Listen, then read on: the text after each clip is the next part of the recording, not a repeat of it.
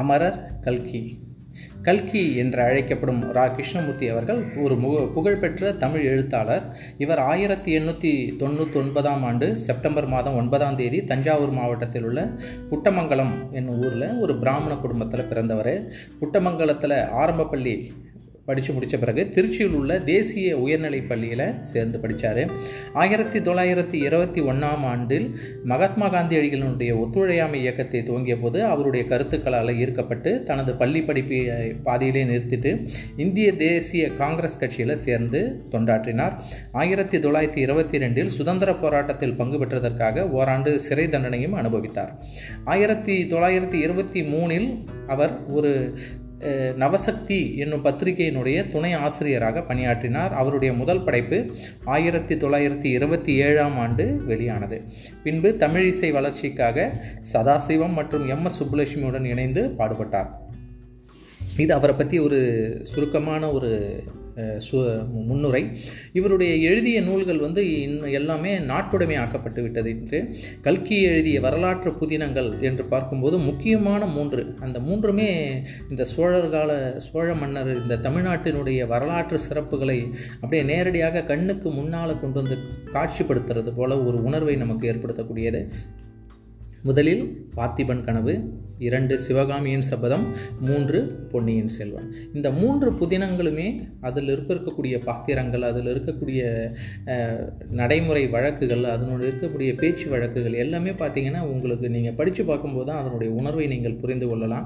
அந்த எழுத்து ஆற்றலையும் அதனுடைய ஆனால் ஒரு உயர்நிலை படிப்பு மட்டுமே படித்த ஒருவர் எவ்வாறு இவ்வாறெல்லாம் எழுதினார் என்றால் அதெல்லாம் சரஸ்வதியினுடைய கொடை என்று தான் சொல்ல வேண்டும். இறைவனுடைய அருள் அவருடைய புதினங்கள் கல் கல்கி எழுதிய புதினங்கள்னு பார்த்தீங்கன்னா கல்வனின் காதலி தியாகபூமி மகுடபூபதி அபலையின் கண்ணீர் சோலைமலை இளவரசி அலை ஓசை தேவகியின் கணவன் மோகினித்தீவு பொய்மான் கரடு புன்னைவனத்து புலி அமரதாரா என்கின்ற இது மாதிரியான புதினங்களையும் நிறைய எழுதியிருக்கிறாங்க. அடுத்ததாக அவருடைய எழுதிய சிறுகதைகள் பார்த்திங்கன்னா ஒவ்வொன்றும் ஒரு வாழ்வியலுடன் கலந்த ஒரு ஒரு குடும்பத்தில் என்ன நடக்கும்? ஒரு சமூகத்தில் என்ன நடக்கும்? இந்த சமூகத்தினுடைய அவலம் என்ன? ஒரு குடும்பத்தில் நிகழக்கூடிய சிறு சிறு சச்சரவுகள் மாற்றங்கள் அந்த குடும்பத்தில் ஏற்பட எதிர்பாராக நடக்கக்கூடிய இந்த சம்பவங்களை எல்லாம் அப்படியே படித்து பார்க்கும்போது அதனுடைய சுவையே வேறு. அதை படித்து பார்ப்பவர்களுக்கு அந்த படிக்கும் பழக்கம் உள்ளவர்கள் இந்த நாவல் இது இது போன்ற சிறுகதை புதினங்களை படிப்பவர்களுக்கு அது எந்த மொழியாக இருந்தாலும் பரவாயில்லை எந்த விதமான இலக்கியமாக இருந்தாலும் அதை படித்து பார்க்கும்போது தான் அதனுடைய உணர்வு தெரியும். அதில் அவருடைய எழுதிய சிறுகதைகளில் வரிசையாக நான் சொல்கிறப்ப சுபத்திரையின் சகோதரன் ஒற்றை ரோஜா தீப்பிடித்த குடிசைகள் புது ஓவர்சியர் வஸ்தாது வேணு அமரவாழ்வு சுண்டுவின் சந்நியாசம் திருடன் மகன் திருடன் இமயமலை எங்கள் மலை பொங்குமாங்கடல் மாஸ்டர் மெதுவடை புஷ்ப பல்லக்கு பிரபல நட்சத்திரம் பித்தளை ஒட்டியானம் அருணாச்சலத்தின் அலுவல் பரிசல் துறை சூலா ஜூலா சுசிலா எம்ஏ கமலாவின் கல்யாணம் தற்கொலை எம்எஸ் மேனகா சாரதையின் தந்திரம் கவர்னர் விஜயம் நவம்பர் எண்ணூற்றி எண்பத்தெட்டு ஒன்பது குழி நிலம் புன்னைவனத்து புலி திருவெழுந்தூர் சிவகொழுந்து ஜமீன்தார் மகன் மயிலை காளை ரங்கதுர்க்கம் ராஜா இடிந்த கோட்டை மயில்விழிமான் நாடகக்காரி தப்பிலிக்கப் கனையாழியின் கனவு கேதாரியின் தாயார் காந்திமதியின் காதலன் சிரஞ்சீவி கதை ஸ்ரீகாந்தன் புனர்ஜென்மம் பாடடைந்த பங்களா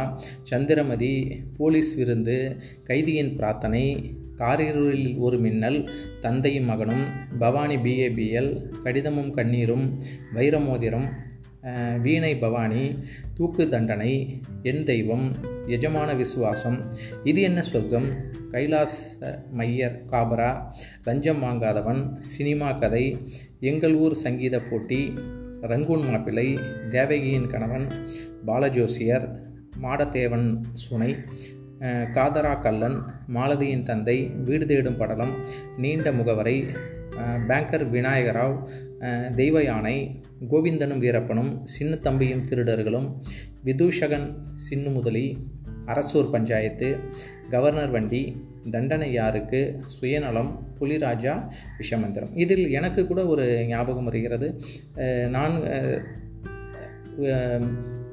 கல்லூரி படிக்கும் படிக்கும்போது அதில் துணைப்பாடமாக இந்த கேதாரியின் தாயார் என்கின்ற ஒரு இதுவும் இந்த கணையாழியின் கனவு என்கின்ற இதுவும் கல்கியினுடைய பல சிறுகதைகள் வந்து கல்லூரி படிப்பு போதும் உயர்நிலை படிப்பின் போதும் அந்த ப சிறுகதைகள் எல்லாம் ஒரு துணைப்பாட நூலில் ஒரு கதையாக சிறுகதையாக ஒரு அதை வந்து அந்த கதையில் என்ன கூறப்பட்டிருக்கிறது அந்த கதையின் மூலம் நீங்கள் என்ன தெரிந்து கொண்டிருக்கிறீர்கள் இந்த கதை என்ன விதமான ஒரு மாறல் கருத்தை உங்களுக்கு சொல்கிறது.